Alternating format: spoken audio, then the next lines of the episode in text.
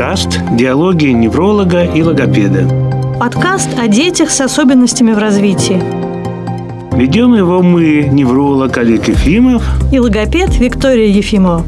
Этот подкаст в формате диалога, потому что нарушение развития – это всегда и педагогическая, и медицинская проблема. Наш третий подкаст, и сегодня мы поговорим о массаже. Об общем массаже такая вот простая процедура, к которой многие родители относятся то ли с недоверием, то ли со скепсисом то ли с пренебрежением. А откуда это пошло? А потому что учебники по массажам написано, что есть расслабляющие воздействия и стимулирующие, и все. Поэтому, ну, ну как-то это вот мало, по-моему, для человека, когда у ребенка, у ребенка там проблемы какие-то после гипоксии.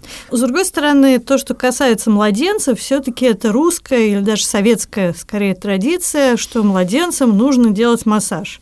И ты же помнишь, что ну, нигде в других странах практически нету в так называемых развитых. У нас есть приятельница, которая работает логопедом в Нью-Йорке, и она рассказывает, что там вообще категорически нельзя дотрагиваться до детей, а массажисты, которых называют хиропрактики, это очень обеспеченные люди, у которых офисы на Манхэттене, и их деятельность к детям вообще отношения не имеет. Или вот еще на семинаре по сенсорной интеграции была спикер из Австрии, тоже когда зашла речь о массаже и детях – она сказала, что это вообще какая-то ерунда, что-то такое, что делают там в Индии, может быть. Неразвитых странах. Неразвитых странах. И, России, да. Ну да, какое-то шаманство, которое детям помогать никак не может. Давайте попробуем разобраться, в чем же вообще вот с точки зрения неврологии, современной физиологии, в чем полезность, ценность и эффективность массажа. Значит, есть ребенок родился, у него функционирует одна штука только – ствол мозга. Ты любишь про ствол, и все, все знают, что ты любишь говорить про ствол, и мы пишем все время про ствол. Ну, так, для неискушенных слушателей нужно сказать, что вот когда мы говорим мозг, обычно все имеют в виду кору. И если представить себе мозг в виде гриба, то кора – это шляпка, а ствол – это как ножка. Да. У ребенка, когда он родился, у него кора еще она не функционирует – потому что она не меланизирована совсем. Вот. А ствол начинает очень рано меланизироваться, но даже к моменту родов он еще не полностью меланизирован. А вы знаете, что роды – это, в общем-то, не прогулка такая легкая для ребенка, это и гипоксия, это травмы родовые, всякие неприятности. И поэтому очень важно ребенку так сказать, вот, чтобы этот ствол лучше работал. Ну, я думаю, что станет понятнее, почему так важно, чтобы работал именно ствол, если ты перечислишь, за какие функции отвечает ствол. И у ребенка, кстати, и у взрослого человека. Ну, ствол – это вообще такая центральная станция у ребенка совершенно точно, ну и взрослого тоже. Это нейромедиатор, который регулирует поведение, сон, вообще все структуры, да, это речь развивается, здесь проводящие пути, и если проводящие пути плохо проводят, плохо меланизировано, то речь обычно это развивается у детей позже. Это и НРС, это и жевание, и э, сосательный рефлекс, и артикуляция, дви... артикуляция да, движение у новорожденного ребенка заложено, так сказать, тоже в стволе. Ну, на меня, кстати, большое впечатление произвело, когда ты сказал, что если у человека ну, в результате травмы или там какая-то опухоль, если страдает кора, то тут очень велики шансы на полное восстановление. А если какое-то повреждение ствола, то просто несовместимые с жизнью последствия, да?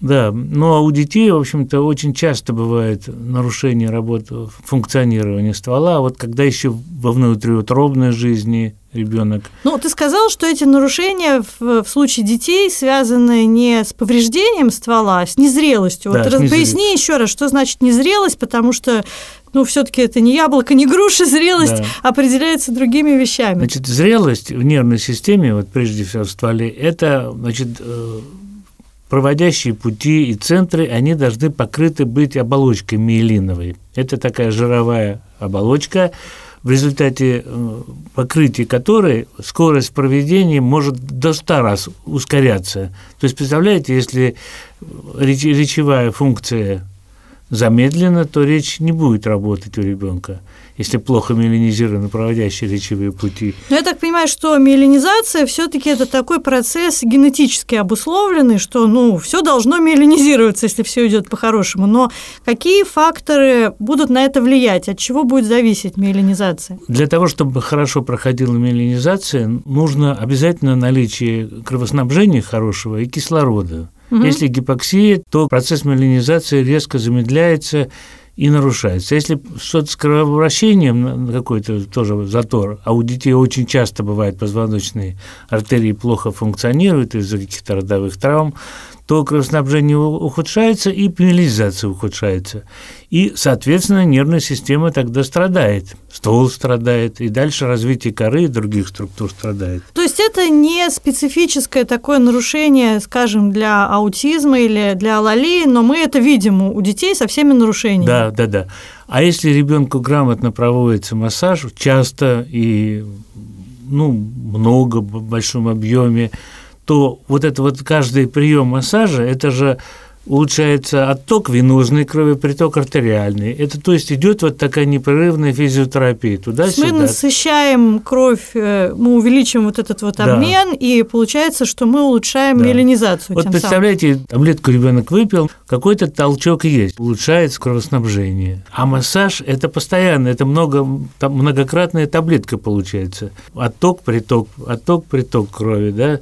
Ну давай скажем тогда, кому вообще показан общий массаж? Массаж. Мы уже сказали, ну это все знают, что младенцам показан, да? Да, младенцам это решающая такая угу. штука. Это там кривошеи, всякие там ортопедические нарушения возникают. Левшество, кстати говоря, бывает часто ложное возникает. А вот что дальше?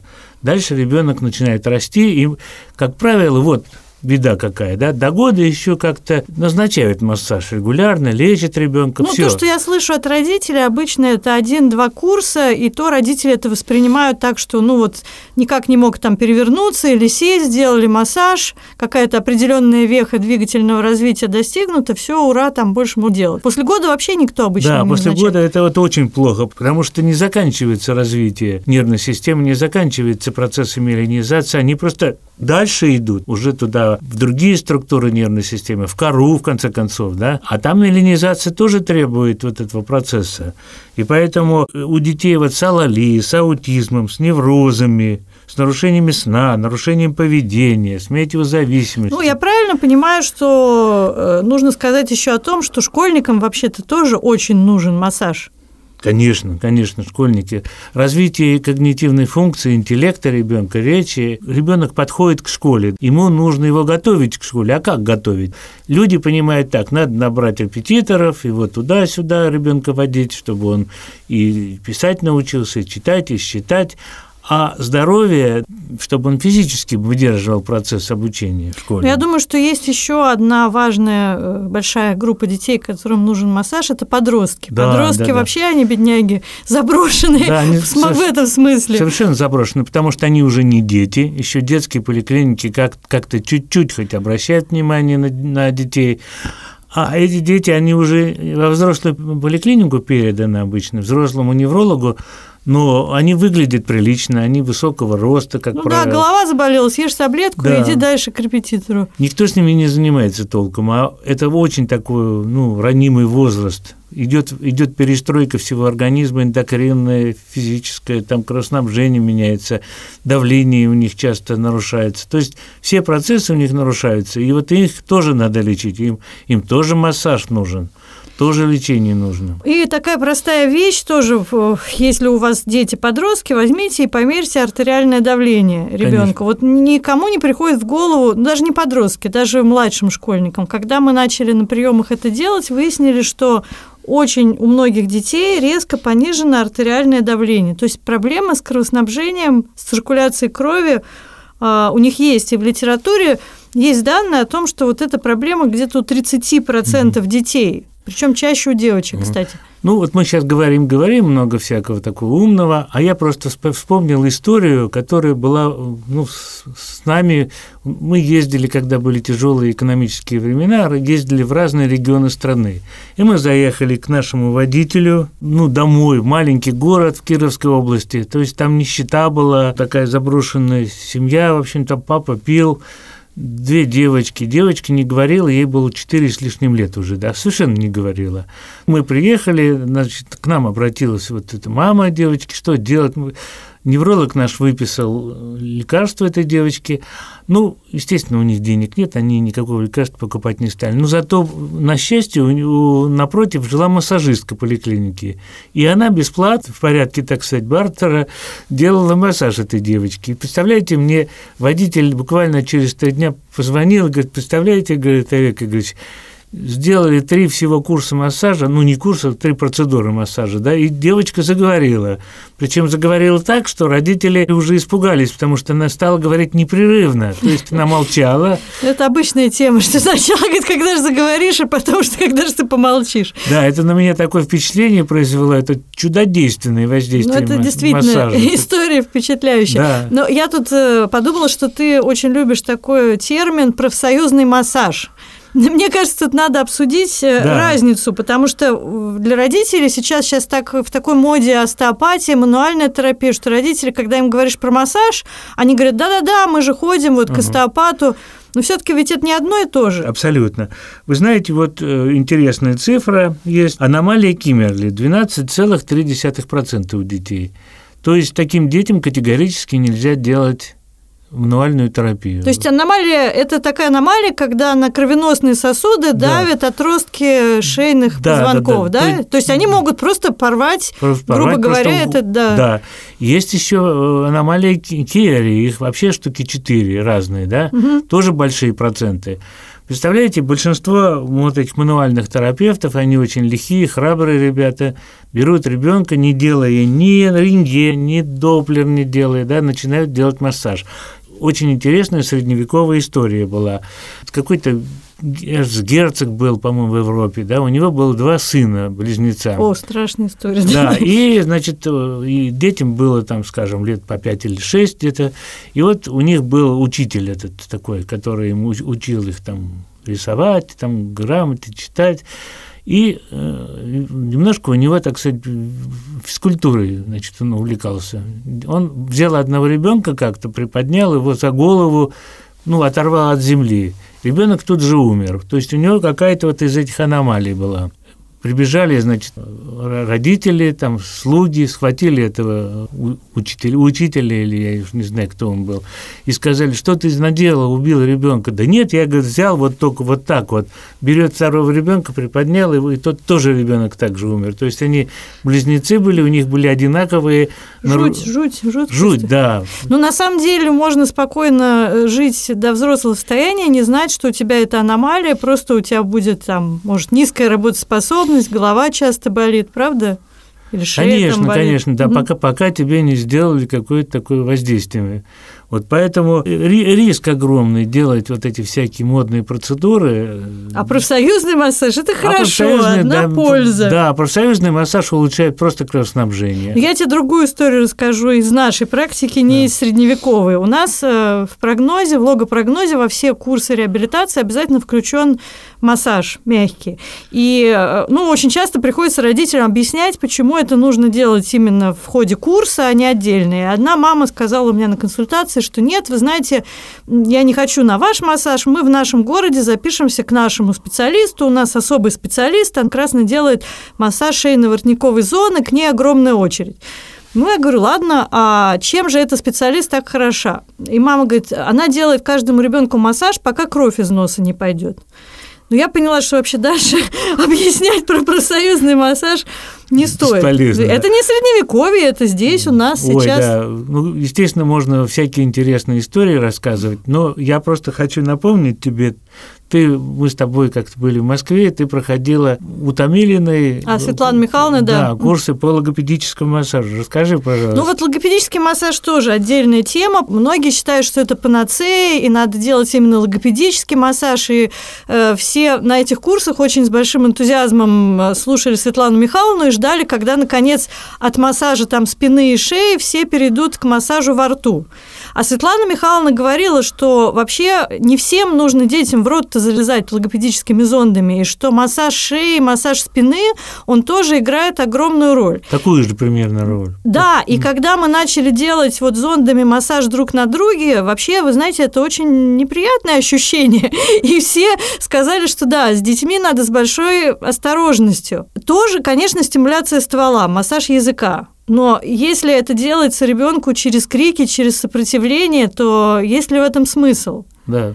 Тем более, что мы воздействуем, когда делаем классический массаж с акцентом на воротниковую зону, мы те, тоже воздействие на ствол происходит. Через язык. Через да? язык, через точки во рту. Ну, еще тогда одна страшная история про... Тоже у нас был ребенок, тяжелый ребенок с аутизмом, и э, у себя в городе э, мама решила все-таки повести его на логопедический массаж. Ребенок вырывался из рук логопеда, что ему даже там зуб выбили зондом молочный. Но логопед сказал, вот видите, э, я же активизировала речь, потому что мальчик кричал и не надо, и мама, и помогите, и не хочу, то все, что он мог сказать, он сказал. Вот не надо идти на поводу у модных идей, у у модных каких-то тенденций нужно подумать. Да, вот, кстати говоря, мне очень нравится, как наши ну, логопеды делают массаж. То есть они сначала там берут игрушку какую-то, мишку там ребенку показывают. Если все-таки хотят сделать массаж, то дети, как правило, никогда не плачут у нас. И им интересно, весело, они играют это происходит в игре как-то и, в общем, никак... Ну, есть дети, у которых снижена чувствительность в области рта, и им нравится даже такой массаж. Таким, конечно, нужно делать, и это хорошо. Но давай вернемся к общему массажу и э, расскажем, что ты подразумеваешь под общим массажем. Ну, это вот э, лег, легкое воздействие. Массаж всего тела. Массаж всего тела, потому что массаж, как правило, делится весь, э, все тело человека на несколько единиц. Вот, и ну, идеально это делать массаж всего тела. Ну, для ребенка это очень важно, очень особенно важно, для маленького. Особенно для маленького это безусловно. Да это и для большого. Для важно. большого, да. Можно, так сказать, как-то сужать зону, там, брать, допустим, больше воротниковую зону акцент. А, ну, еще важно сказать про режим, сколько по времени и э, сколько процедур должно быть в курсе, и как часто эти процедуры проводить. Значит, обычно э, две-три первых процедуры, они э, идет это привыкание у ребенка. Можно забыть, что мы делали массаж, потому что ребенок адаптация, еще, адаптация, он еще капризничает, еще все это не так качественно, поэтому обычно 15 процедур все-таки идеально, да, сделать, потому что, ну, первых там несколько это проходит, а потом идет уже настоящая работа. А по времени сколько каждая процедура? Ну, по, по времени, ну, маленький ребенок все-таки больше полчаса, это сложно ему выдержать. Угу. Вот. И Значит, смотрите, если мы хотим добиться какого-то результата, не надо вот так вот два, два курса массажа в год делать. Например, то есть это бессмысленно. бессмысленно. Или это лучше, чем ничего? Ну, это лучше, чем ничего. Но если мы хотим победить, допустим, НРС, про НРС мы поговорим попозже, да, в следующем подкасте. Ну, ну, сделали один раз курс массажа, ну, какая-то небольшая динамика прошла, и все. А надо добиваться результата. То есть вот э, идеально, например, если маленький ребенок родился с большими проблемами в родах, да, то таксима может быть, допустим, делают 15 процедур массаж, ну, начинать... Ежедневно нужно. Ежедневно, делать. да, начинают в месяц, допустим, ребенок, когда вот ребенок уже, так сказать, угу. превратился в ребенка, уже, допустим, исполнился месяц, начинать делать массаж. Отдохнули потом немножко, там, дней 10-15, снова повторить, снова повторять. И вот так вот до, до появления вот какого-то вот хорошей динамики. Ну, э, я думаю, что важно еще сказать, э, есть ли какие-то противопоказания. Не получится ли так, что ребенку навредили массажем? В каких случаях нужно с осторожностью? Относительно, естественно, если какие-то кожные, кожные нарушения есть, там какая-то инфекция, тут, конечно, это абсолютно противопоказание. Ну, считается, что эпилепсия противопоказание. Но вот сейчас уже голоса раздаются, что если осторожно как-то по под контролем. Но все-таки под контролем врача. Ну. Врача под контролем, ЭЭГ обязательно. Угу. Вот ну, я думаю, что еще с температурой не нужно да, тоже конечно, конечно. делать. Когда инфекционное заболевание у ребенка, конечно, бессмысленно делать. Ну что, давай а так тогда... других нет противопоказаний. Это великолепные, хорошие, полезные процедуры, которые, ну, так сказать, способствуют общему улучшению ребенка. Ну и резюмируя все, что мы сказали, в первую очередь, когда мы назначаем массаж, мы имеем в виду то, что это будет улучшение процессов миелинизации и питания головного мозга кровью, да. снабженной кислородом. У детей бывает венозный застой, метеозависимость, головные боли бывают. Вот здесь тоже показания. Наш массаж в таком случае воротниковый резко улучшает состояние ребенка. Головные боли могут просто пройти, так сказать. Сон улучшится, аппетит улучшится, настроение ребенка улучшится. То есть, по сути дела, вообще любому ребенку важен общий массаж. Да. И он просто улучшает его состояние, его работоспособность, а детям с особенностями в развитии это Тем вот такая вот просто зарядить их внутренние батарейки. Конечно. Таким конечно. простым способом. Да. На сегодня все. И следующий наш подкаст будет об анурезе. Всего хорошего. Всего доброго. До свидания.